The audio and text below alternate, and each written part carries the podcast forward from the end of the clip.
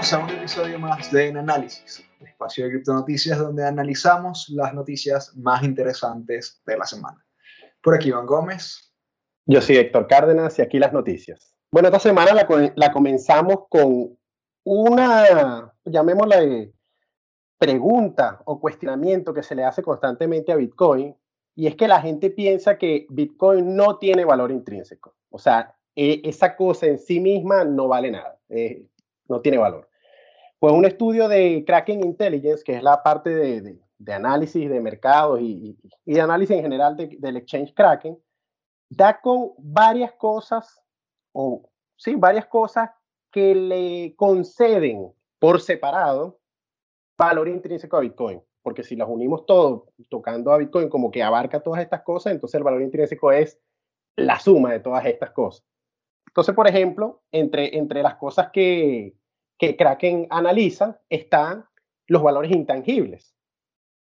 Ah, bueno, creo que antes de, entrar a esto vamos a, definir, según Kraken, qué es un, un valor intrínseco.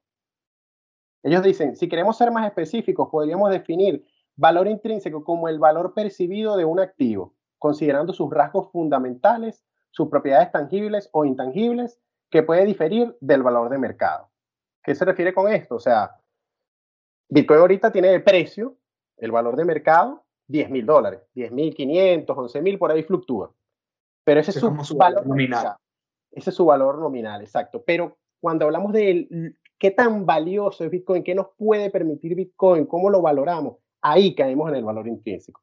Entonces, ahora sí, adentrándonos en, en el primero de los temas, ellos hablan de el valor de lo intangible, de eso que no, que no podemos tocar.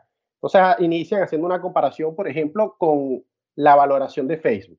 O sea, tú podrías valorar al Facebook por su libro contable y, la, y las cosas que aparecen en su libro contable. Bueno, debe haber este, cuentas de activo, de pasivo, todas esas, esas cosas que están allí que dan unos números, probablemente positivos. Y entonces el valor de Facebook es ese. Pero hay un valor de Facebook, dos valores de Facebook intangibles, uno que mencionan ellos, que es su base de casi 2 mil millones de usuarios, que es intangible, o sea, no lo puedes realmente tocar, pero está ahí, está esa, esa base de usuarios, está allí. Y el otro, es cuantificable, de paso. Es cuantificable. Es una cifra ahí evidente. Exactamente. Y el otro, que no sé si sea tan cuantificable, probablemente sí, pero no, no de una forma precisa, es la marca. ¿Cuánto vale la marca Facebook? Es un activo intangible. O sea, quien tenga el nombre y ponga Facebook y empiece una tienda en la esquina de vender limonada y se llama con el logo de Facebook y la marca oficial de Facebook, probablemente esa tienda de limonada, probablemente esa limonada traiga mucha gente. ¿Por qué? No porque la limonada pueda ser muy distinta de la de otros, sino porque tiene la marca, el valor de la marca de Facebook. Entonces aquí, bueno... La, la limonada viene con camaritas para que te vigilen de noche mientras te la tomas. tiene, unos nanorobots ahí cuando te los tragas, pum, tienes un... Para compartir fotos de tus intestinos. Exactamente. Entonces, bueno, en el caso de Bitcoin, que también tiene una marca, que, que es uno, uno de, los, de los atributos que hablaremos un poquito luego, ellos hablan de la seguridad computacional, la resistencia a la censura, la inmutabilidad y la verificabilidad.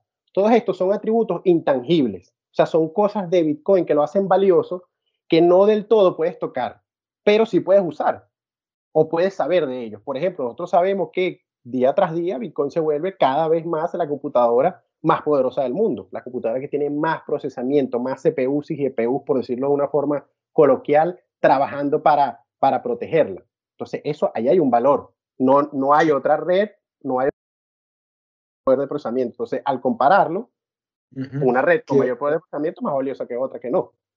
Sí, no, y, y, al final también se vincula muy de cerca con este tema de, o sea, creo que es análogo a lo de la base de usuarios en la medida en la que es cuantificable. Hay este poder de procesamiento porque hay una base de usuarios tan grande como para participar en eso y tan dispuesta a poner recursos a trabajar por esta red que eh, es una medida de cuánto realmente la gente valora eh, la seguridad de esta cadena. Igual sucede con los nodos. es una medida también de, de, qué tan dispuesta y cuánto valora la gente validar por ellos mismos las reglas de que se cumplan las reglas del protocolo.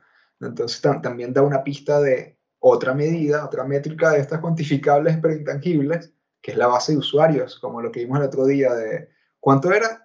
Eran 100 millones. 100 millones, 100 millones de personas en el mundo, según Cambridge, el, análisis de Cambridge. Sí.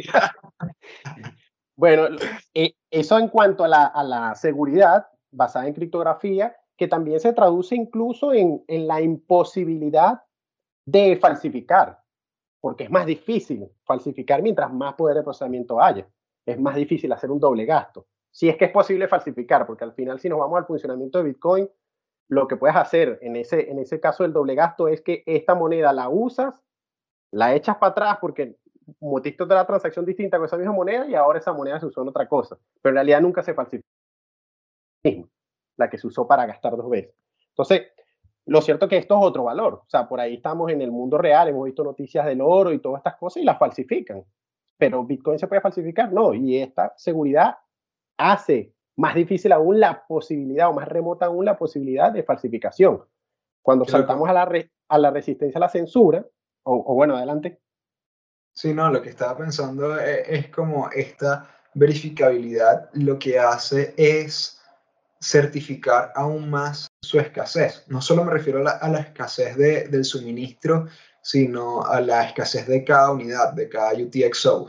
O sea, eh, en el sentido de que al Bitcoin ser el primer, el primer tipo de, información escasa del Internet, porque al final es información en tanto que es data comunicada en, en redes, este, logró que fuera incopiable y que cada, cada una de sus unidades fuera escasa en sí misma, de que no hay posibilidad de, de, replicarla, de copiarla y entregar, hacer un doble gasto, pues entregar la misma moneda dos veces es imposible.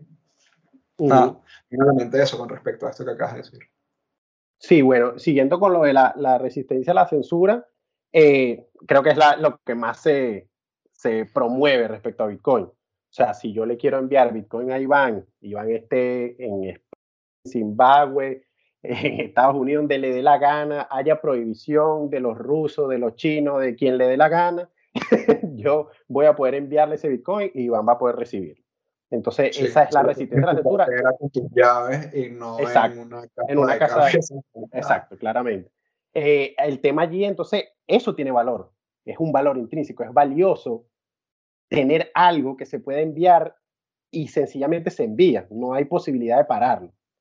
Y ah, bueno, aparte de lo que hablaba Iván de la verificabilidad, ellos también mencionan entonces la inmutabilidad, que es eso de que una vez que una transacción sucede, sucedió, no se puede borrar, no se, a menos que todo el mundo esté de acuerdo y decidamos echar para atrás la cadena, por ejemplo, como cuando Vitalik Buterin echó para atrás la cadena con lo de la DAO, que no todo el mundo estaba de acuerdo y por eso se separó la red en Ethereum y Ethereum Classic, pero se echó para atrás la transacción por un, un consenso, no del todo, pero consenso suficiente en Bitcoin.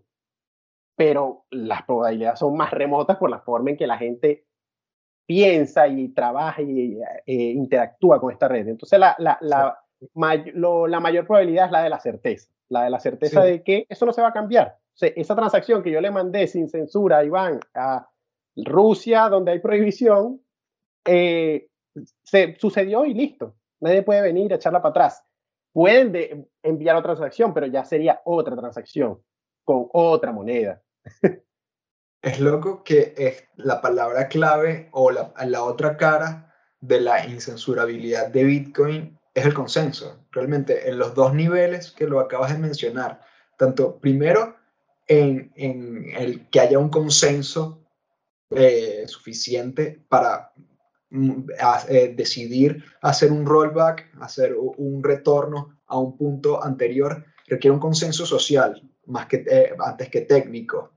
Este, y, que por el consenso actual, las, las leyes que, que o las reglas que rigen el protocolo en este momento, eso es casi impensable realmente, eh, por, lo menos, por el ethos que tiene la comunidad, esta comunidad eh, bitcoiner actual. porque eso, no, no podemos este, tener certeza de cuál va a ser el ethos de, de, los bitcoiners de futuras generaciones, pero en este momento es ese, en ese nivel de consenso. Y lo otro es que precisamente no se puede hacer un acto de violencia externa a la red, sino que eh, la red simplemente sigue el consenso ya preestablecido y al, cual todos los sus participantes voluntariamente han consensuado en admitir, en validar, en certificar y en, seguir. Y si, en cambio, eh, una, una censura es un acto netamente de violencia, es un robo de tu voluntad porque estás cercenando la libertad de otro, estás violentando la libertad de otro de hacer su voluntad. Entonces, me, parece curioso eso, que el consenso no admite la violencia, en pocas palabras. Sí, respecto a eso que mencionas ahí del, del ethos bitcoiner, me atrevería a decir que actualmente, y, para ello uso una comparación, el ethos bitcoiner es tecnológico y no tanto político. Por ejemplo, en, creo que en, en, o quizás estoy equivocado, no sé. Eh, creo que en Bitcoin podría suceder un rollback si hay un problema técnico grave que afecte la, la, tecnología y la gente diga, mira, esto no va a funcionar, si esto sigue así, hay que cambiarlo. Ahora, creo que en Bitcoin... En 2011 creo que fue que, se, que hubo el bug de emisión gigante. O sea, sí, ha habido rollbacks anteriormente en Bitcoin. Uno. Claro, ahí el tema es que, bueno, si bien el consenso cada vez se va nutriendo y hay más participantes, en ese momento los participantes eran mínimos. Entonces era muy fácil alcanzarlo. Ahorita no es tan fácil. Hay 10.000 nodos por ahí que te hay que convencer, por decirlo de una forma. El tema es que allí, bueno, tú mismo lo demuestras aquí, hubo un problema técnico, la gente dijo, si este problema técnico no se soluciona, no avanzamos, hay que corregirlo. Entonces, allí hay consenso, hay bifurcación, hay rollback, por decirlo de otra forma, se echa para atrás la cadena. Eh, ahora, en el caso de, Ethereum, y es a donde me voy a la parte política, el movimiento no necesariamente parte de algo técnico, sino de algo, de una ideología política, de algo que se quiere hacer. Eh, por ejemplo, esto del, del cambio a la, a la, prueba de participación es algo pensado hacia la gobernanza, hacia poder gobernar esta red pero si estamos hablando de dinero, el dinero se gobierna, ¿no? El, dinero se tiene y se deja de tener, o sea, no es, no es algo que, que necesite políticas. Más o menos, o sea, hay, hay en, en, varias cosas. Este, con, con, esto de que no necesita políticas el dinero, eh, que necesita su política monetaria, necesita su política de emisión, necesita, pero no en el sentido, eh, en inglés se entiende mejor porque no es eh, politics, sino policy. O sea, hay, una, hay un matiz ahí en la palabra que, que lo hace más, como que más distinguible, pues. Entonces, las, estas policies de las políticas económicas de la emisión son necesarias eh, implementarlas para, para distintos fines. Y creo que el, el rollback de Ethereum al menos el que hubo hasta ahora, el que ha habido, que fue el de la DAO en el 2016, si no me equivoco, también se podría decir que fue por una razón técnica, fue por, por un error en una de, sus plataformas que permitió un, un, exploit. Entonces... Mm, no, porque, porque no fue en Ethereum. Ethereum podía avanzar con la DAO hackeada, que era un proyecto encima de Ethereum, como puede ser eh, Augur, como puede ser MakerDAO, como puede ser cualquiera. Entonces, ahí la razón no era técnica, no era que, mira, vamos a salvar a la red de Ethereum que va a explotar si no hacemos este rollback, no. Era como el líder de Ethereum en ese, en ese momento y todavía ahora era Vitalik Buterin, creía que no debía salir eh, airoso una persona que robara, entonces había que echar para atrás la cadena. Entonces fue político el movimiento, ahí no hubo nada de, de, de cosa técnica. Eso, sencillamente, eso pudo haber quedado así y listo. Y ah, bueno, la gente quedó robada, pues y listo. Es malo, sí, pero así funciona esto. Ahora, él decidió políticamente de nuevo que eso no era lo correcto, que esa no era la política de Ethereum. Eso es cuando se valora a la inmutabilidad como un bien. Por este tema, volviendo a, los puntos de, del valor intrínseco de Bitcoin, en Ethereum no, la, inmutabilidad no es un valor. O sea, ellos eh, plantean desde, desde su perspectiva es más valioso poder tener un control cierto, un control, bueno, que pudiéramos decir centralizado, porque al final depende de un consenso, sí, que, que está un poco, tiene, tiene, unos votos más pesados que otros, quizás porque tiene un efecto eh, psicológico en la comunidad sobre lo que debe hacer por la complejidad técnica que esto amerita, pero que al final mmm, tiene, tiene, como que se guardan la posibilidad de mutar la cadena, de cambiarla para mejorarla, en tanto que no quieren ser solo dinero, sino que quieren, todavía no, es, indeterminado que, que, quiere ser Ethereum. Sí, tal cual. Bueno, y volviendo aquí a, a los intangibles que, que Kraken analiza, el último que ellos tocan es el de la base de usuarios. Ellos consideran un intangible que los usuarios crean que la compra y el uso de Bitcoin se va a acelerar y se va a, y va a seguir, se va a continuar acelerando y va a seguir creciendo y por ende va a seguir subiendo la adopción. Entonces, esta creencia hace que se, atraiga más y más gente y que, y que haya como lo que ellos llaman un círculo virtuoso. Ponen de ejemplo, ponen de ejemplo al subreddit, el foro, por llamarlo de una forma, de Bitcoin en, en ¿cómo se llama? En, Reddit, pues eh, este subreddit, que lleva ocho años, tiene, había acumulado al momento del, del, del, análisis de hace unos días 1,65 millones de usuarios. Ahorita son 1,7 millones de usuarios en ocho años. Y ocupa el lugar 211 entre los 1.2 millones de subreddits que existen. O sea, es de los subreddits con más usuarios y de los subreddits más activos que hay. Entonces, ellos comparan en una gráfica la subida del precio de Bitcoin con la subida de los suscriptores de R Bitcoin. Y las gráficas son casi eh, paralelas, pues, o sea, las gráficas suben de la misma manera, porque la gente va acompañando esa idea de que, bueno, si, si aquí entran más personas y el precio sube, entonces esto tiene más valor, es más valioso. Y aquí hablan de otro punto del valor intrínseco de Bitcoin, intangible, pero llevado a la creencia de los usuarios. La gente cree que esto, que esto vale y por ende es una forma de valor. Sí, que es la teoría del valor subjetivo, que realmente lo, que tiene valor es lo que la gente valora y ya, no tiene por qué estar, ser como la teoría del valor trabajo más de corte marxista, que dice que las cosas valen según el trabajo que se le haya dedicado. No, puedes trabajar muchísimo algo, pero si nadie lo quiere, no vale nada.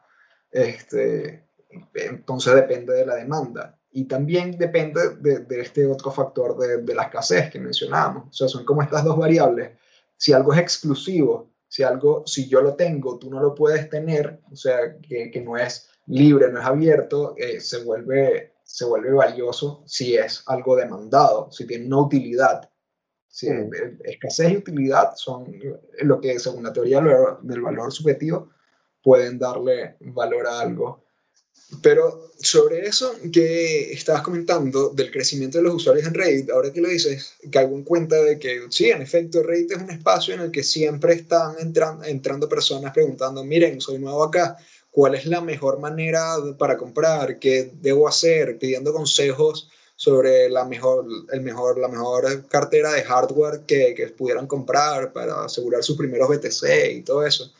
Y también otra métrica interesante de la que me he dado cuenta en los últimos meses, eh, revisando Reddit a diario, es que es la cantidad de menores de edad que quieren comprar BTC y que eh, postean eh, artículos en, en, en, Reddit preguntando estas mismas cosas. ¿Cómo aseguro mi riqueza? ¿Cómo me, me protejo ante la, la, devaluación del fiat? ¿Cómo este, invierto también, porque hay gente, la mayoría es como para, para, asegurar su poder adquisitivo en última instancia.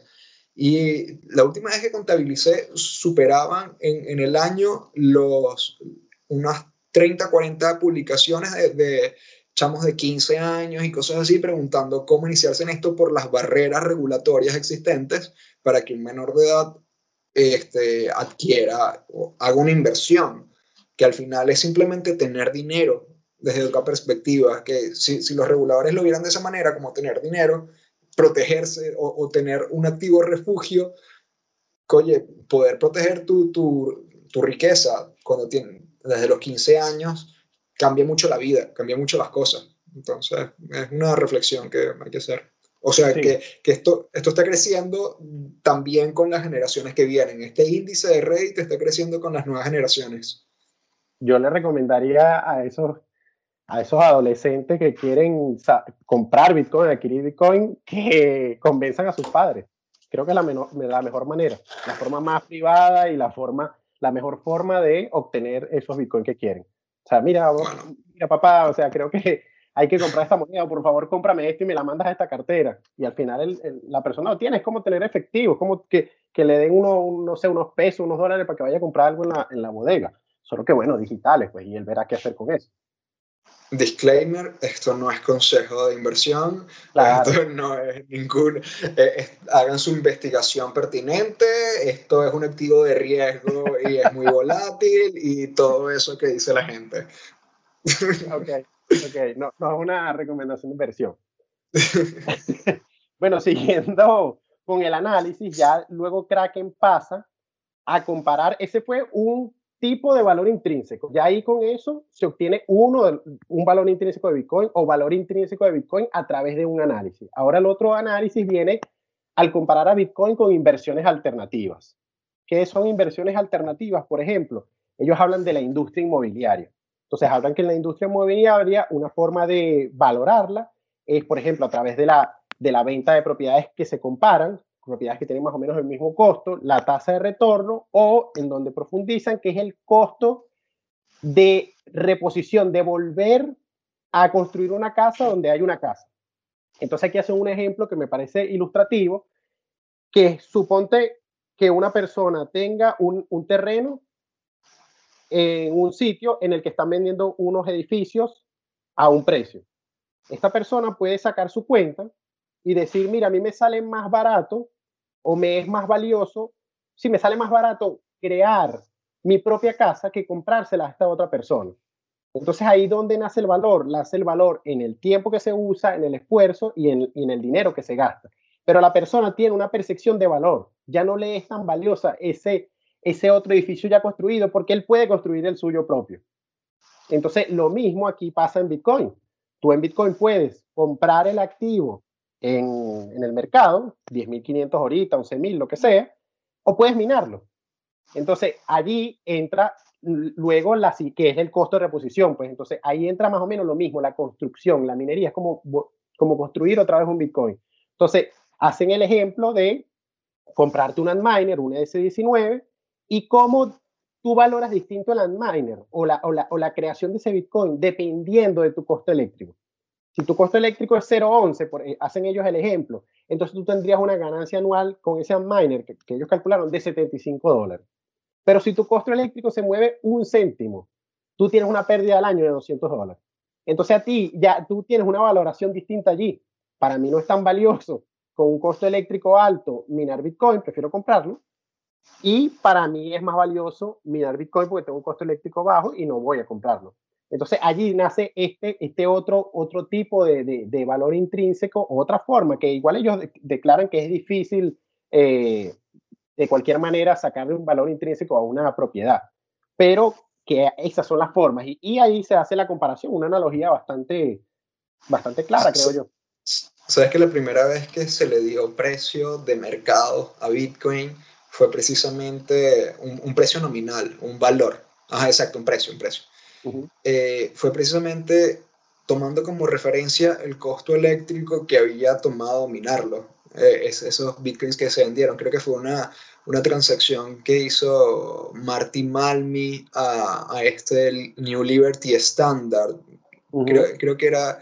El primer precio fue de New Liberty, Standard. Ahora, ¿cómo lo pusieron? No sabía que era con, Sí, sí, eso está reflejado en, en el de Bitcoin Standard de Saifedean.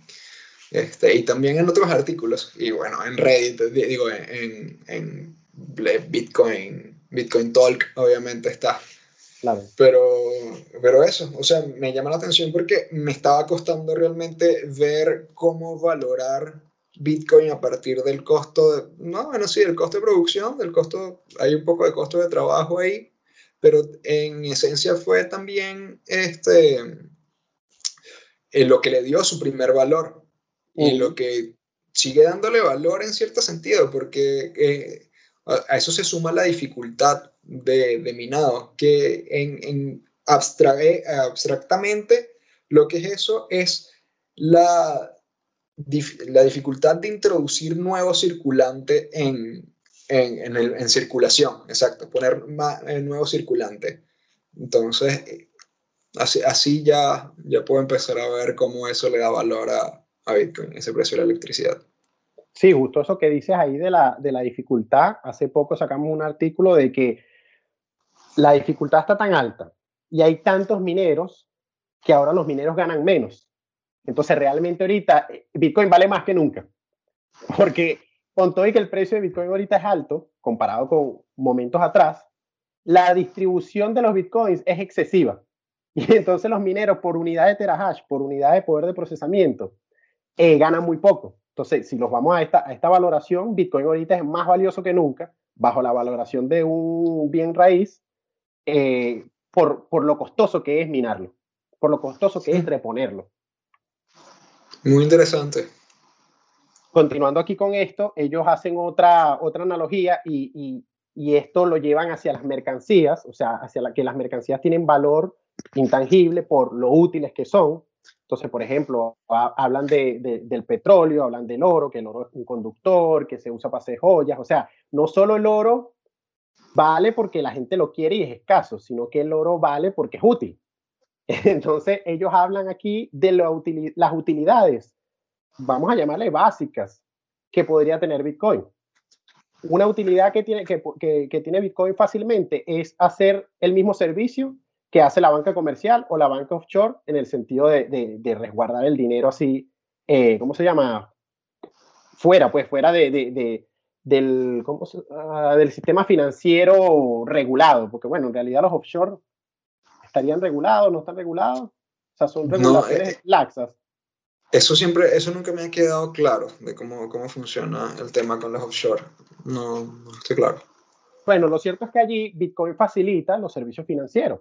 Sea, facilita el envío de dinero, facilita las remesas, facilita salvar dinero, ahorrar el dinero, facilita todas estas cosas. Y la diferencia o lo que de paso podría ser más valioso Bitcoin respecto a la banca offshore y respecto a la banca comercial son los pocos requisitos.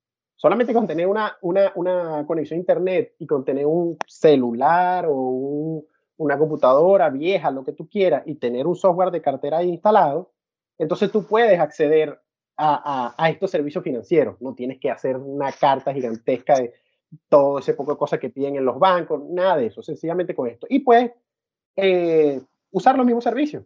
Entonces, la utilidad no solo es la misma, que, que aparte de ser la misma, si la comparamos una a una, es superior, porque, bueno, es más rápido, por ejemplo, en el caso de las remesas, no tiene fronteras, por ejemplo, o sea, el banco offshore o esta banca comercial solo puede enviar a donde haya otro banco.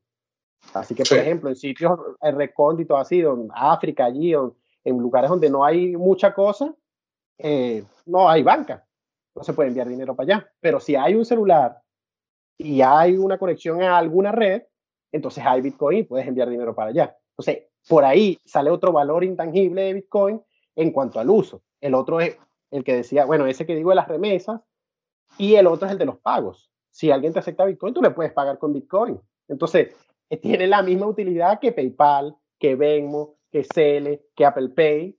Entonces ahí nace otro valor intangible de Bitcoin.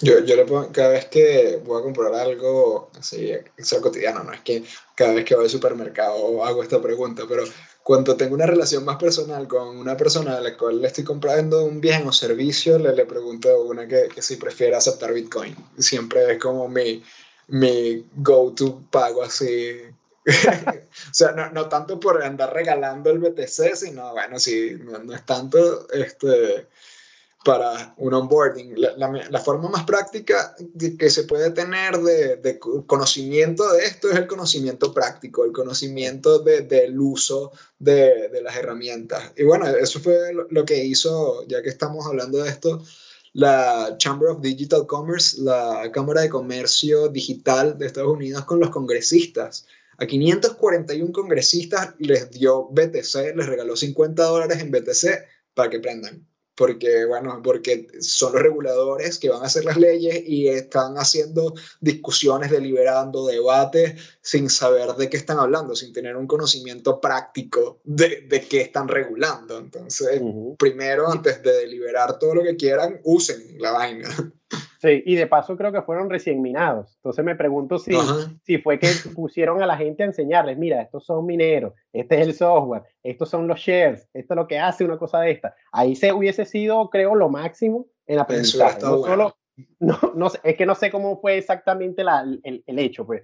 No, no, Pero no, no, solo recibir Bitcoin, no solo recibir Bitcoin, sino ver de dónde sale. Es como meterte en la mina, pues. Mira, ves, ves las paredes, ves esas cositas que brillan. Bueno, tú te das coñazo y sale. y sale el oro. sí, pero bueno. al menos si no los llevaron de, de paseo de salida de campo a a la mina, a una granja, al menos que les hayan mostrado el software en remoto, en un team viewer ahí, que mira, esto es lo que está sucediendo detrás, puro código ahí, no entienden nada. Bueno, que eso, ahorita hay congresistas pro Bitcoin y todos tecnológicos y que están abogando por leyes amigables y todo. Bueno, quizás saben más de código que uno y uno está aquí hablando gamelote. Sí, sí bueno, continuando aquí con el estudio, el otro tema que ellos tocan que le da valor intrínseco a, Bitcoin es que es un activo no correlacionado con los, con, con los activos de las finanzas tradicionales. No sé, el Standard Poor's, eh, que es uno de, de, los activos tradicionales que más invierte como refugio, porque la gente confía en que, bueno, esas son las 500 compañías evaluadas más importantes, bueno, ahí prestar. Entonces, Bitcoin, una gráfica que le vamos a mostrar allí, ha estado en correlación con Standard Poor's, pero también en no correlación. Entonces, si lo sacamos del punto de vista, eh, ¿cómo se llama? Matemático, o sea, para que esté en correlación constante con el Standard Poor's, siempre debería ser positiva la correlación, más o menos, pero siempre positiva. Pero Bitcoin cambia de signo. hay momentos en que va en contra del Standard Poor's, hay momentos en que va con el Standard Poor's. Depende de sí mismo si, lo vamos, si, si, si a eso vamos, porque creo que eso es lo que hace que, que él suba y baje. Entonces eso lo hace, le otorga un valor intrínseco, porque nada más, como hemos visto en artículos recientes que hemos sacado en Noticias de evaluación de portafolio, con que tú metas un poquito de un activo no correlacionado y que de paso sea bueno o tenga buenas perspectivas, como es el caso de Bitcoin, tú puedes mejorar muchísimo tu portafolio. Y en estos artículos que hemos sacado en el pasado, han hecho pruebas con uno, creo que hasta 5% de Bitcoin en un portafolio, nada más de 1 o 5%. Y la, ganancia que obtuvieron, o sea, lo positivo en, ese portafolio, fue bestial, solo por haber metido un activo como Bitcoin, que tiene perspectivas positivas y que de paso está, no está correcto. Entonces, cuando los otros caen, él se queda, por ejemplo. Y entonces le hace que sea más valioso ese portafolio. Y ahí es de donde sacan otro de estos, de estos valores intangibles de Bitcoin. Claro. Yo creo que o sea, no, no tengo las gráficas a la mano de su correlación con Standard Poor's, pero se ha aumentado o ha disminuido con los años. Porque lo que eh, pienso... Aleatorio. La gráfica, es así, y después así, después así, después así, después dos veces así, después dos veces así. O sea... Sigue su propio ritmo, ¿ok? Porque lo que pienso es que en la medida en la que hay prosperidad en los mercados, o sea, la, la las inversiones y los mercados, al final, lo que tienen detrás es pura psicología. el pensamiento, es psicología de masas, el pensamiento de, bueno, estos sentimientos de, avaricia o de miedo suelen ser los, entre varios, estos dos suelen ser como que los principales motores que mueven las decisiones. Entonces, vemos que en momentos de incertidumbre, como por ejemplo la declaración de pandemia en marzo, son momentos de, de mucho miedo y porque no es que eh, los inversionistas, eh, generalmente ahorita con la robustez del precio, con la cantidad de, precio que hay, es difícil que unos pocos actores con poco dinero muevan el precio. los que mueven el precio son las ballenas. Entonces, las ballenas no invierten solo en Bitcoin generalmente, invierten en, casi todos los mercados. Bueno, asumamos eso a nivel teórico en este momento en la medida en la que hay un desfase eh, económico general, está, las inversiones van a migrar hacia, hacia los refugios generalmente, por eso el dólar creció, digo, el, el, el oro creció bastante fuerte en el principio y bueno, todavía crece. Y el, el, Bitcoin cayó porque todavía por muchos inversionistas lo siguen considerando un activo de riesgo. Entonces son, son estos movimientos en épocas de prosperidad cuando se le está regalando plata a la gente como loca, dinero inorgánica, eh, suben los precios de, bueno, como subió inorgánicamente los precios de eso de Standard Poor's y también hubo mucha gente que los cheques que les daban de mil dólares así de regalo, de papelitos del gobierno, los metían, decían que los habían metido en Bitcoin y creo que hubo problemas con gente, ¿no? Que había invertido ese dinero eh, en BTC. Pero bueno, en general a lo que me refiero es a que igual, no sé, esta, esta, corre, esta no correlación creo que se va a ir aumentando en la medida en la que la gente interiorice que Bitcoin no es tanto un activo de riesgo, sino es un activo muy predecible a pesar de su volatilidad a largo plazo, a largo aliento, es un activo que se sabe cómo se va a comportar, se sabe cómo, cuál va a ser su suministro, se tiene plena certeza de que se están cumpliendo las reglas y eso le va a dar seguridad y va a aumentar su, su apreciación, la, apreciación de la gente de este como un activo de riesgo, de, como un activo de refugio. Pero mientras esto no sea así, yo creo que va a seguir eh, fluctuando con, dependiendo de la psicología de las masas. Sí, a mí me parece que en el futuro, si se llegase a dar la adopción masiva de Bitcoin, Bitcoin debería resentirse por cada cosa que suceda en cada país del mundo eh, que afecte los mercados, pero en una menor medida que cualquier otra, otra, otro activo que esté por allí. ¿Por qué? Porque si Bitcoin está en todos lados y hay mercados de Bitcoin en todos lados, entonces, bueno, si pasa algo con el presidente de Rusia o algo que afecte a los mercados en Rusia, entonces los mercados de Rusia se irán a rojo respecto a los demás. Y Bitcoin no estará exento, no en el sentido de que va a ir con esa amplitud, pero se golpeará. ¿Por qué? Porque tiene una gran base de usuarios en Rusia. Si pasa lo mismo luego en Argentina o si pasa lo mismo en Europa, hacia arriba o hacia abajo, Bitcoin se va a ver beneficiado o perjudicado en menor medida que las bolsas de esos lugares. ¿Por qué? De nuevo, porque va a tener usuarios, bases de usuarios grandes en esos lugares. Donde más tenga donde tenga base de usuario más grande, debería resentirse o, o beneficiarse más que en otro lado. Entonces, en conclusión, creo que yo pienso que a la larga Bitcoin va a tender a la correlación, a la correlación positiva con las cosas tradicionales, pero en menor medida. O sea, una correlación, la correlación se mide de 0 a 1 y de 0 a menos 1. Uno siendo el máximo positivo y menos 1 el negativo. Entonces, bueno, estará en 0,2, 0,3 negativo o positivo, pero va a, sentir la afectación de lo que pasa.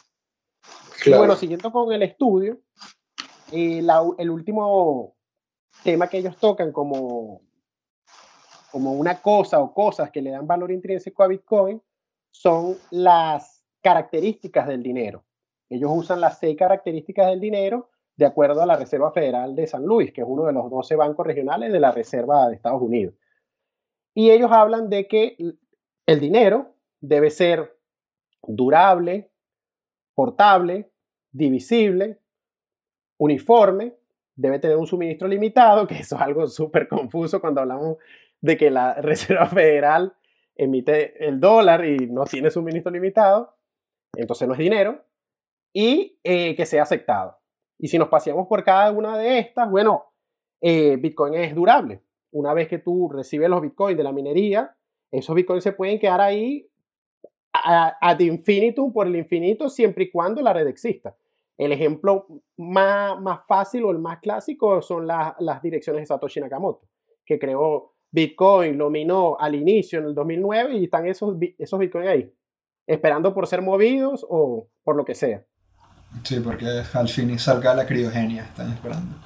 Exacto. Entonces es, es durable, es dura, los bitcoins duran. Eh, Exacto. Vamos a, no, es como, no es como usar comida como dinero, por ejemplo, que, que, que, se pague con, con algo que tiene fecha de caducidad. Bitcoin no caduca.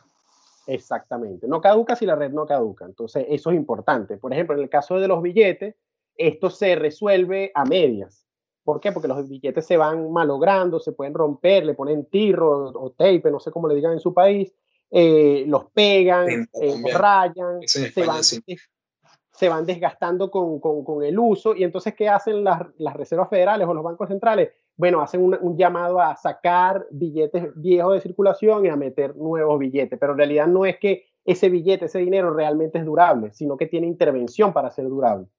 En el caso del oro es distinto. En el caso del oro, dura. El, el, oro dura porque el oro es duro, pues. Sí, ¿no? Y, y, que no pierde sus propiedades.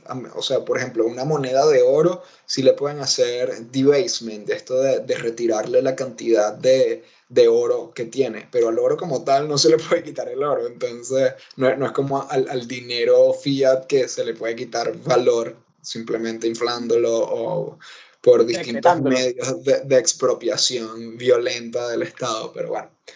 Sí. Eh, sí, eso, se preserva, o sea, es durable tanto material como valorativamente. Sí, el siguiente punto sería la portabilidad.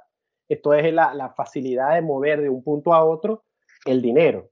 Eh, hasta ahora el dinero más portable había sido el, el, digital de los bancos, en el sentido de eso que tú entras a la cuenta y lo mandas de, de, un lado a otro, pero sin embargo tenía restricciones. En el caso de Bitcoin es el dinero más portable de la historia, porque también es digital, bueno, es digital slash físico, porque necesitas la red física para mantenerlo, pero se mueve por todo el mundo. Y si alguien sí. se va a la luna y tiene una conexión a un nodo, entonces tú le puedes mandar ese, ese de Bitcoin a ese nodo. Entonces no hay nada más portable que Bitcoin o se los puede llevar a la luna también, porque la, la, cosa con el dinero en los bancos es que tú te vas de tu país y, y, si tu cuenta no es internacional, ahí se te quedó tu dinero. O si no tienes que pagar un, un realero en, en, comisiones para que trans, trasladarlo a otro, a otro banco en otro país y cambiarlo de denominación. Entonces, no es nada portable, tiene un poco de, de este, roces ahí, ¿cómo se llama? Sí, bueno, tiene fricción para moverse. Sí.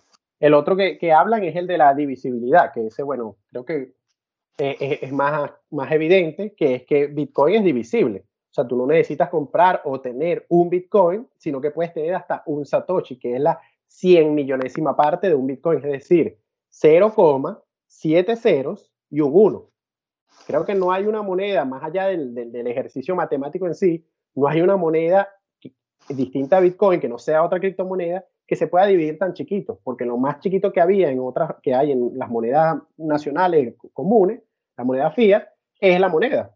O sea, tú tienes el billete de un dólar y tienes las monedas de dos centavos, de 25 centavos, o las monedas de, eh, sí, de un cuarto, estas cosas. Y eso es lo más pequeño. Esa es la máxima divisibilidad, 0,25, 0,1. En cambio, en Bitcoin tiene 0,000000001.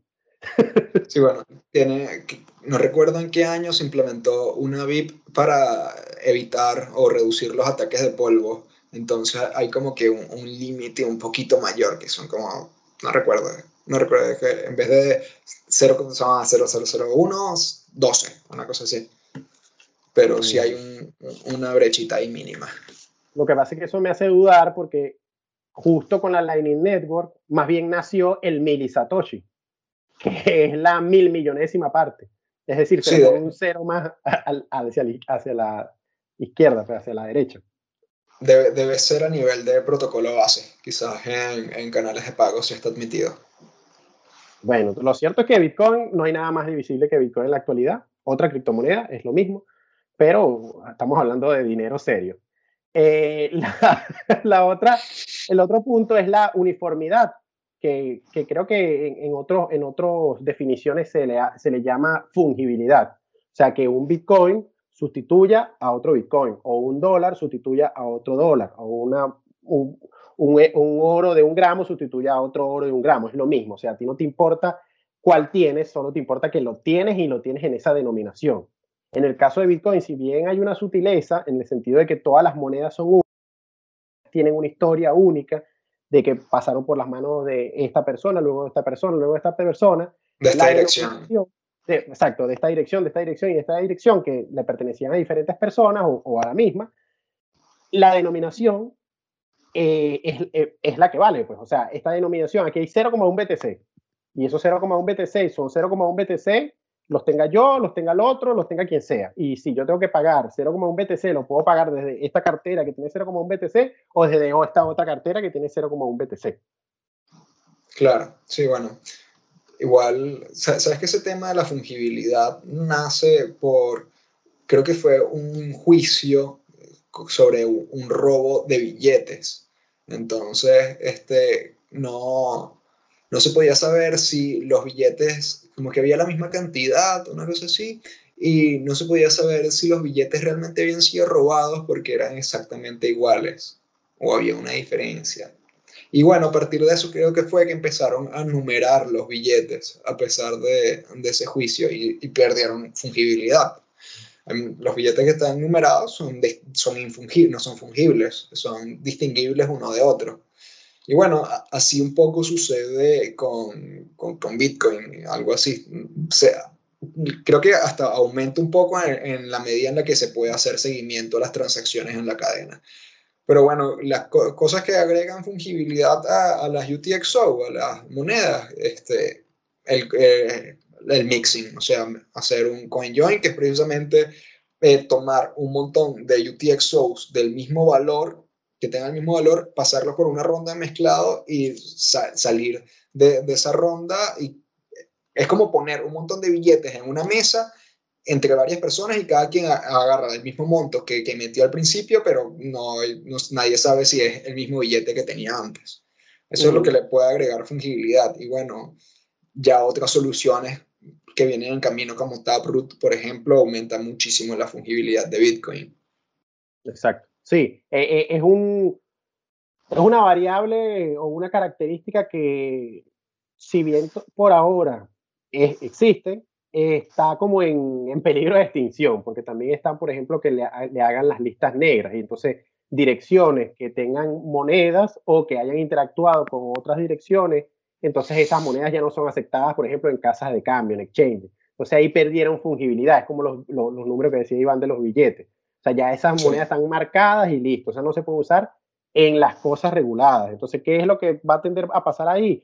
Para mí, una de dos cosas o la persona, el criminal, agarra y mancha a todo el mundo, agarra la cadena de bloques, hace un, ¿cómo que se le llama esto? Cuando tú agarras una scrapping, agarra la cadena de bloques, la scrapea, saca todas las direcciones que alguna vez han tenido una transacción y le manda un satoshi a todas de, de, su, de sus monedas marcadas. Listo, todo el mundo marcado.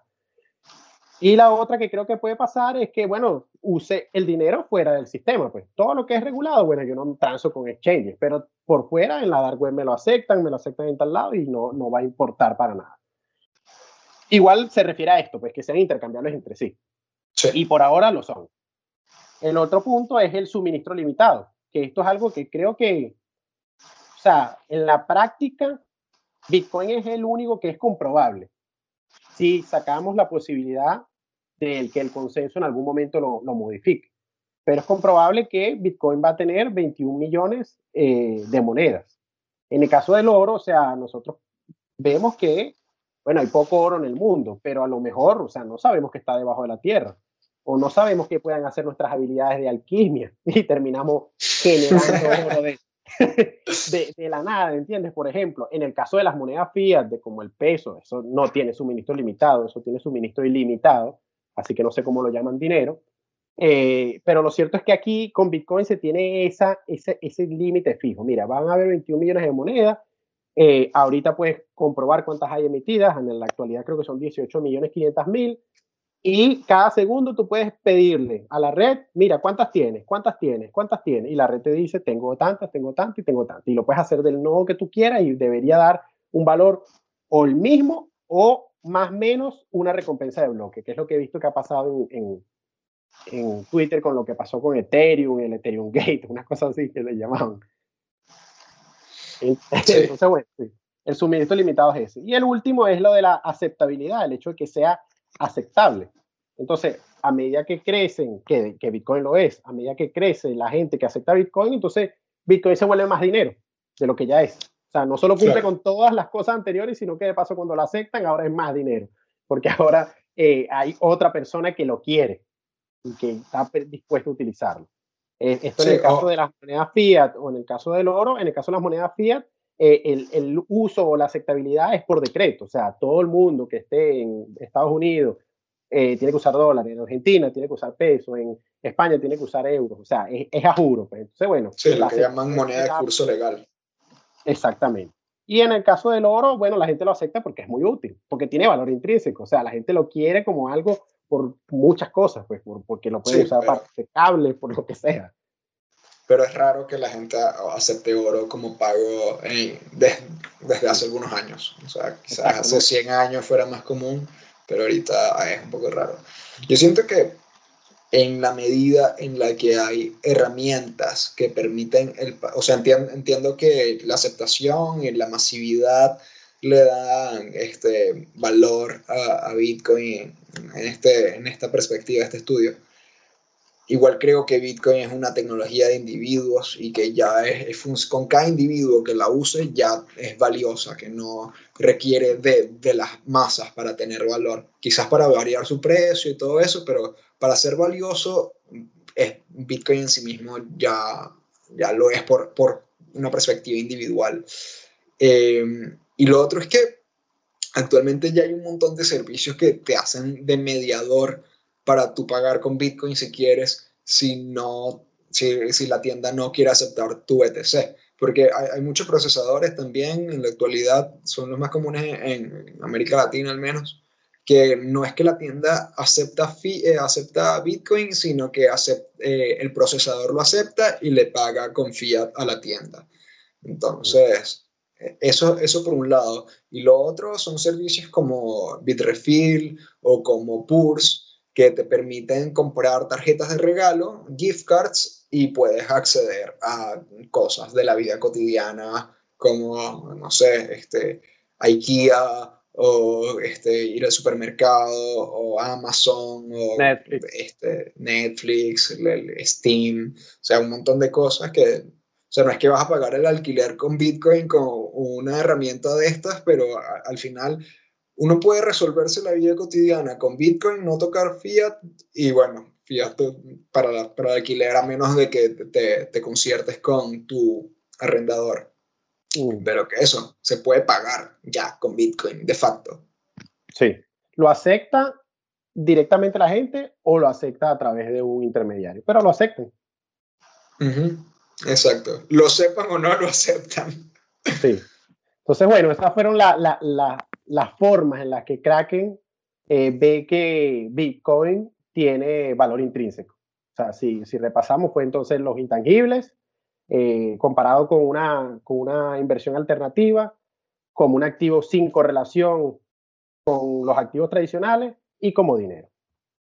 Bueno, y siguiendo con la próxima noticia del día de hoy, tenemos el congelamiento de cuentas de los usuarios en Nicaragua y Panamá, eh, también en otros 10 países, pero en el sector latinoamericano, estos dos, por parte del el mercado de criptomonedas P2P Local Bitcoins. Local Bitcoins actualizó sus políticas de conoce tu cliente y antilavado de dinero y avisó con solo dos días de antelación, según parece por comentarios en Reddit de sus usuarios, que las personas que no eh, se actualizaran a estas nuevas medidas, sus, eh, sus cuentas, su dinero, sería congelado hasta que se verificaran. Es decir, no hubo tiempo para que estas personas decidieran si querían retirar eh, sus fondos de la casa de cambio por no hacer el, el KYC, sino que ahora, luego de que congelan sus cuentas, están obligados a darse de alta con estas nuevas medidas para poder acceder a sus fondos. Es decir, un secuestro, una confiscación monetaria, en pocas palabras. O sea, le, dos días antes le dijeron que podían sacar su dinero. Sí. ¿por dónde, ¿Y por dónde lo dijeron? Por comunicados internos con esta, o sea, enviaron correos a, los usuarios, ah, sí. ok. Y después congelados. Y después congelados actualmente las personas que no hayan, es que todavía no hayan hecho el, cumplido estos estándares nuevos, tienen su dinero ahí pausado. Conocemos gente cercana aquí en Cripto Noticias que está en esas condiciones de que su, su dinero quedó varado ahí en local bitcoins hasta que verifiquen de alta sus, sus nuevas medidas. Desde febrero de 2019 aproximadamente, Local Bitcoins anunció unas nuevas medidas, unos nuevos estándares de verificación de cuentas, eh, de acuerdo a lo que se llama la quinta directiva de la Unión Europea, también conocida como la 5 AMLD de Anti-Money Laundering. Para adecuarse a esta normativa, la verificación de identidad en, en local bitcoins en otros niveles, de acuerdo a los montos manejados, debía incluir cosas como, por ejemplo, la, identificación de la, la, procedencia de los fondos, es decir, de dónde estás sacando el dinero que estás introduciendo para comerciar en la cuenta, entre otros factores. Entonces, ya para ese momento eh, se empezaron problemas en distintos países como Afganistán, Ghana, Botswana, eh, sobre todo África y Oriente Medio, en los que se congelaron cuentas. Ahora, estas medidas este año llegan a Latinoamérica con Panamá y Nicaragua. Creo que ya se hacía eso o ya se estaba haciendo eso en Venezuela. O sea, recuerdo que, que hubo que hacer esa, esa, justo esos niveles. O sea, tienes que ahora cambiar tu cuenta, tienes que ahora actualizar tus datos. Y entonces pedían hacer eso y, fue, no sé si este año o, o, justo finales del pasado. Pero creo que no es esta la primera vez que pasa en, en Latinoamérica. Solo que sí, ahorita le, le, está cayendo a Panamá y, y, en Nicaragua porque si no eh, mal recuerdo, la Comisión Europea tiene como una lista de países como de riesgo algo así y en esa lista de países cayeron estos y eso es lo que, los que tiene que atender ahora local bitcoins, bueno, para pegarse a esta regulación, que es lo que, por ejemplo, a mí me, me sorprende un poco, porque pensando que local bitcoins ha sido, bueno, tenía nacimiento bitcoiner, por llamarlo de alguna forma, en el sentido de que, bueno, nace con esa idea de descentralización, aunque ahora vemos otros proyectos que tienen mejor eh, creada la idea de, descentralización en el intercambio. Eh, yo pensé que iban a, no sé, a ante esta situación decidir, mira, no, yo voy a cambiar mi modelo de negocio de manera de no estar en esta, en esta regulación o hacer lo mismo que hace Hodel Hodel o, o Local Cryptos, que la cartera es de la persona, ellos no resguardan fondos y lo que sirven es de intermediarios. Entonces, son una de las firmas que ayuda a firmar la transacción o tienen la cookie esta que tiene Local Crypto, que es la que permite una cosa loca como ellos funcionan allí, pero nunca tienen los fondos. Entonces, de esta forma, esto no, no, no debería afectar. Pero bueno, sorprendentemente se regularon completamente allá en Finlandia y ahora, bueno, por estar en la Unión Europea, entonces están siguiendo el paso a, a todas estas regulaciones. Lo que pasa es que estamos viendo que la gente está migrando. La gente se está yendo de local bitcoins porque justamente uno de los atractivos de local bitcoin era la facilidad de uso. Y ahora local bitcoin es casi como usar un banco. Sí, tienes que cumplir con todos estos requisitos para poder usar una cuenta y vemos que si no los cumples, simplemente confiscan tu dinero, porque es una confiscación lo, que está sucediendo. Eh, te extorsionan con el hecho, o sea, hay un eh, uso de, violencia con este secuestro de tu dinero para que cumplas con sus medidas y, y si no, tu dinero permanecerá secuestrado. O sea, que no es tu dinero. Volvemos a, eh, a la típica frase de not your keys, not your coins, sino son tus llaves, no son tus monedas. Lo mismo, eh, o sea, también hablando del tema de, de, los intercambios P2P, estoy de acuerdo contigo en que tenían dos opciones cuando empezaron a, a llegarles con, con, estas exigencias regulatorias, que les sucede a muchos servicios y muchas plataformas que quieren trabajar con, con Bitcoin o criptomonedas se ven en esta encrucijada de, ajá, quiero, quiero proveer servicios para este ecosistema, para esta industria, pero para poder seguir con mi modelo de negocio tengo que cumplir con, con las medidas regulatorias y bueno, me adhiero. Pero en el caso de local bitcoins, ya habiendo comenzado como un mercado P2P, se supone, pero P2P porque realmente ponía en, facilitaba el encuentro entre los pares, pero realmente no es una tecnología P2P. Realmente no es una tecnología peer-to-peer como podría serlo BISC, por ejemplo, otra, otra casa de cambio que, otro mercado descentralizado, mejor dicho, más que casa de cambio, porque casa de cambio ya supone como que una centralidad que gestiona los, intercambios y que provee un servicio financiero y por lo tanto se tiene que adherir a estas regulaciones. Pero si provees un protocolo como BISC, que eh, tienes que correr el software desde tu computadora, es decir, bajas tu programa y, lo corres tú, es decir, que no tienen servidores centrales que almacenen tu información, no, no te piden KYC, no te piden identificación en lo absoluto, sea, no, eh, el requisito es bajar la aplicación y usarla. Luego, tu información de tus datos bancarios y de, tus, de tu gestión de movimientos eh, monetarios personales no queda almacenada en ningún servidor de, central. O sea, ellos no tienen acceso a esa información, sino que tú mismo como usuario la administras y vas en tu computador personal. Y bueno, ya la comparte. Y la compartes, la, compartes con, con la, la, contraparte. Pero bueno, e-, eres tú y la contraparte la, la que están involucradas en el intercambio porque no queda de otra.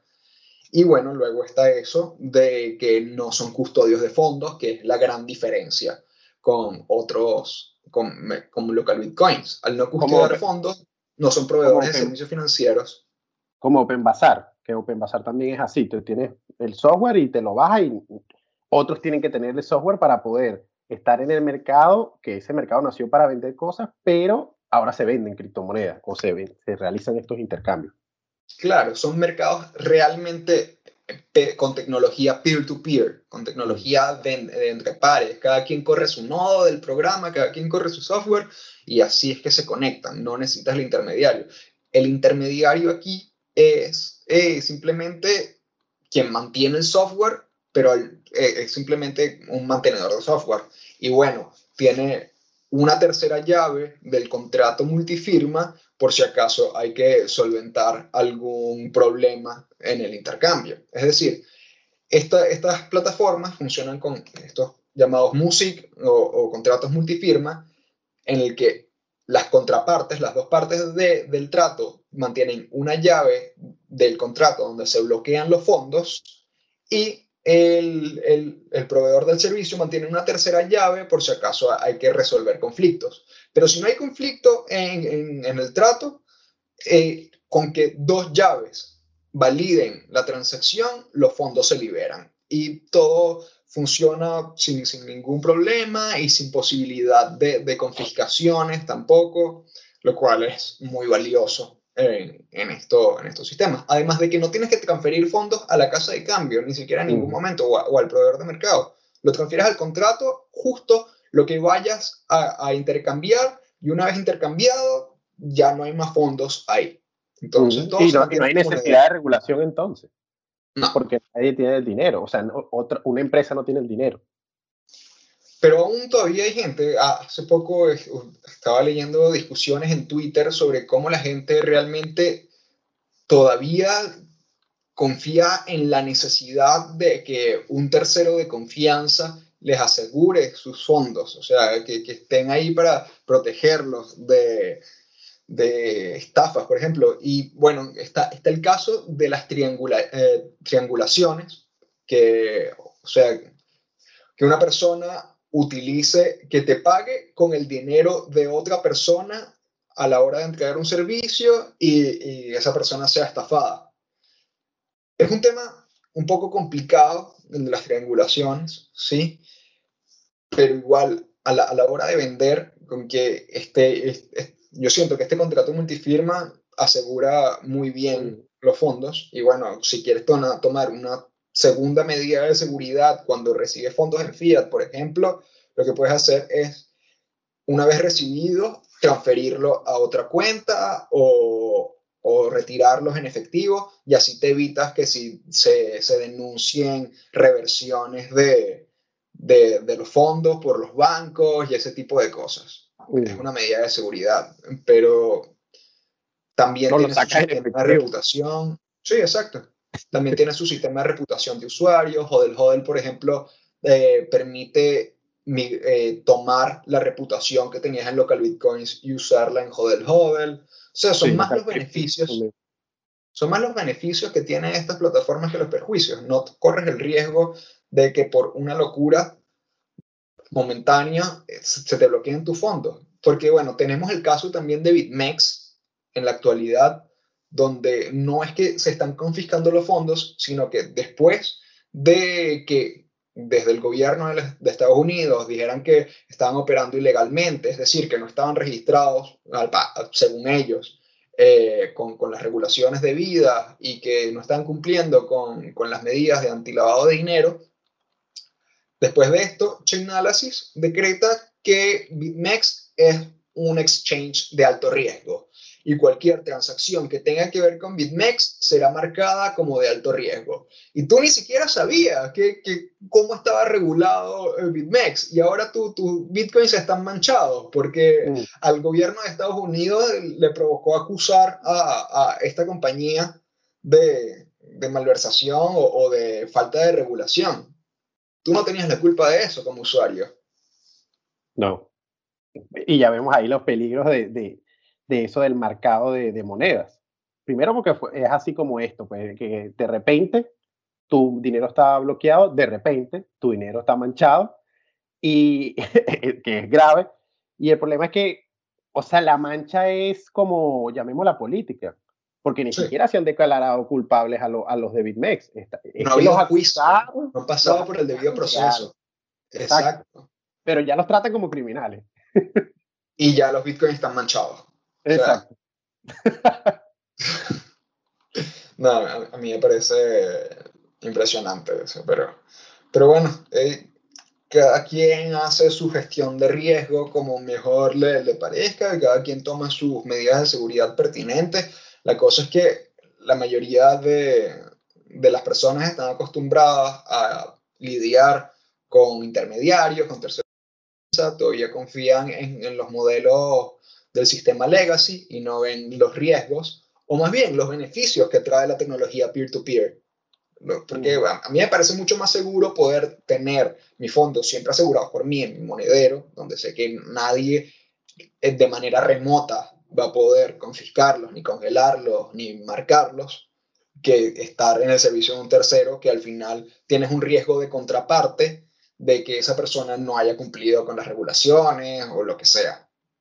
Sí. Yo igual creo que la gente está aprendiendo y reaccionando, vamos a llamarlo positivamente para Bitcoin. Porque fíjate esto, esto que hablamos aquí, o sea, local Bitcoin congelando cuentas o tomando medidas fastidiosas para el usuario y los usuarios yéndose. Los usuarios yéndose a, a, local crypto, a Paxful, a todos estos sitios que son menos fastidiosos. Y cada vez que nazca una cosa de estas, entonces yo creo que la gente si va aprendiendo y bueno, las personas que sabemos vamos enseñando cada vez mejor, van a tomar reacciones más rápidas, hasta que estos negocios que pretenden poner una forma de vivir del pasado, porque esto es del pasado, eh, queden excluidos o queden relegados para, no sé, personas que realmente les gusta que otro tenga su dinero en sus manos, que bueno, eso es algo que hay que preguntarse, o sea, a lo mejor sí le gusta a otro que le cuide su dinero, y los demás entonces transan de la manera que quieren. O sea, de una manera libre en la que, mira, yo uso hasta mi cartera, por ejemplo, en local cripto, tú ni, no, ni siquiera necesitas crearte una, una, cartera que ellos sean los que el software de ellos te genere las llaves, ¿no? Tú puedes conectar tu Trezor, tu Ledger y, y, listo, transar desde tu cartera, hacer la transacción desde allí, sin tener que ellos tocar tu dinero, sin tener que ellos más que cuidar. Entonces, yo creo que la gente sí está comportándose lógicamente hacia, hacia evitar estas cosas. Bueno, poco a poco realmente, o sea, la, la, novedad de todo esto es evidente y hay que educarse, o sea, no se nace aprendido y todos estamos en este viaje de aprendizaje y de eh, descubrimiento sobre las nuevas posibilidades que no existían antes. Así que a, a mí también me, me complacería ver que la gente migre hacia sistemas de autocustodia y que se hagan individualmente responsables de, su propiedad, porque al final creo que esa es la, contraparte de la libertad que trae Bitcoin. O sea, no hay libertad sin responsabilidad y es desde el individuo que sucede esto. Utilizar Bitcoin en un servicio de de terceros, o sea, o sin mantener la custodia y tener que incluir la confianza en una tecnología que sacó la confianza de la ecuación es devaluarla, es de sacarle lo, uno de sus aspectos más valiosos y volver a un modelo anterior cuyos problemas esto trató de solucionar. Y cuyos problemas justo en este momento histórico están más evidentes que nunca. O sea, nunca en la historia, creo yo, habían sido tan evidentes el sistema bancario y el sistema eh, monetario tradicional. los gobiernos imprimiendo billetes como locos, devaluando la moneda a la gente, la gente cada vez más pobre pudiendo comprar cada vez menos, y los bancos haciendo negocios sucios, lavándole droga a los carteles, públicamente trillones de dólares. Y bueno, o sea, queremos eso, yo no quiero eso. Y ahí está la alternativa. Y no hablo solo de Bitcoin a lo maximalista, ¿no? Ahí está la alternativa Bitcoin, Ethereum, Monero, Dash, lo que sea que a usted les guste, que sea una criptomoneda o una tecnología de esta que no requiera confianza. Entonces, ¿para qué no vamos a quedar con lo terrible del, del pasado cuando tenemos algo, si bien nuevo, pero que por lo menos por 10 años, ya creo que va para 11, ha demostrado que es buenísimo y que no tiene esos problemas? Sí, bueno, yo, yo no sé tanto de otras criptomonedas, porque también tienen, la única que ha, demostrado no ser una obligación de nadie, no ser una contraparte de nadie por ser acéfala, por no tener un, un líder detrás o una empresa, una fundación detrás, es Bitcoin. Así que es la que yo más confiaría como, como proyecto para poder adelantar este, este cambio de mentalidad, este giro en la percepción sobre el dinero, que es la, creo que es lo que está sucediendo. Vivimos en una época crítica, crítica en el sentido de, de un punto de inflexión, un punto de cambio, de quiebre con mm. respecto a muchas concepciones del pasado y eso está dado por, por el avance de la técnica en muchos sentidos, eh, tanto a nivel del dinero como hasta las mismas posibilidades sensoriales del ser humano o sea, las posibilidades de, de, aumentar la percepción este, a través de la técnica y ir más allá de lo que la propia biología y las propias condiciones analógicas y materiales permitieron en el pasado. Entonces, creo que estamos en un momento en el que hay que detenerse y repensarlo todo. Todo hay que repensarlo en este momento. Igual sobre eso que dices ahí de Bitcoin, yo lo llevo al punto de que hay niveles.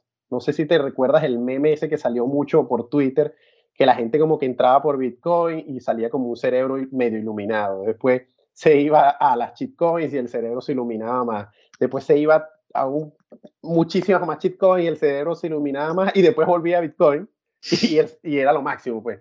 Entonces es como un proceso y por ejemplo el proceso que estamos hablando justo ahorita es el de tener tu dinero en tu control. Y eso lo puedes hacer con Monero, Dash, Ethereum, Bitcoin, eh, hasta con Bitcoin Cash y cualquier otra shitcoin de esta, de, la, de, las más como claras, pues que llevan tiempo. Cualquiera de esas te permite aprender eso. Ahora, después tienes que aprender otra cosa y probablemente llegues a Bitcoin. Ah, ok, que en Bitcoin no puede venir alguien a, a decirme, mira, voy a hacer un hard fork porque no me gustó que robaran a esta gente. Ah, ok, qué bueno. Pero ese es como una capa nueva y compleja bastante compleja. la capa de la descentralización no es nada sencilla de entender. La capa de, la, de, de, verdad que no sea posible eh, meterle mano a las cosas ni que nadie te interfiera en tu actuar. Eso no es una capa sencilla de entender. Ahora, la capa básica, mira, no, el banco no tiene, no tiene por qué, e, el banco no tiene que ser otro, tú puedes ser el banco. Empieza por ahí. Eso lo puedes hacer con cualquiera. O sea, a eso, hacia ese lado ludo, pues. Sí, entiendo, entiendo. Lo que creo es que lo que me parece interesante de todo esto es que elimina la violencia de la gestión del dinero y todo lo vuelve consensual, como estábamos diciendo hace un rato.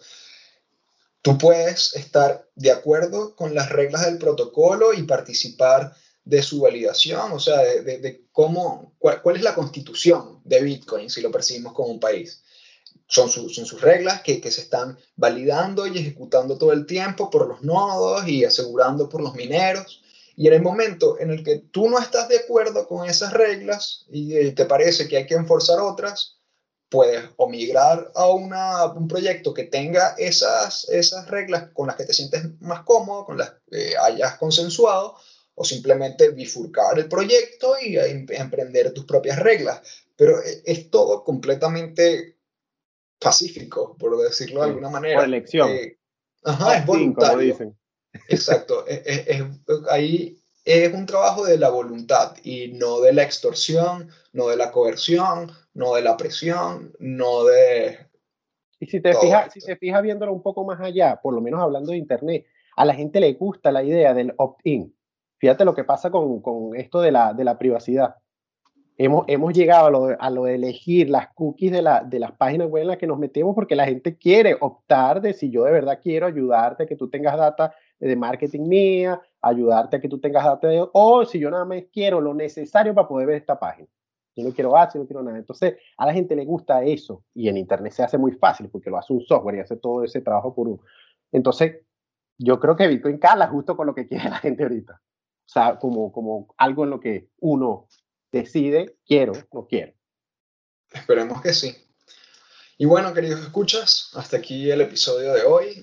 Eh, hay que seguir reflexionando en torno a este tema de, del consenso y de la voluntad y de la, eh, la no agresión, de, no de ejercer la libertad hasta el punto en que no interfiera con la libertad del otro. Y tratar de, donde se pueda, eh, denunciar y evitar optar por salir opt-out de los sistemas en, que, que, están basados en la violencia y, y, en, la, y en la coerción. O sea, si, si no estoy de acuerdo, me salgo y voy a algo con lo que consensen, porque es, es mi libertad como individuo. Sí, sí, Muchas gracias. así. Por ejemplo, ahorita, y, con este tema del, del local bitcoins, no hay armas de por medio, por así decirlo, y no le están apuntando con una pistola a nadie en la cara, pero hubo violencia. O sea, tenías un dinero en un lugar y ya no es tuyo, pues está congelado hasta que hagas lo que a estas personas le dicen.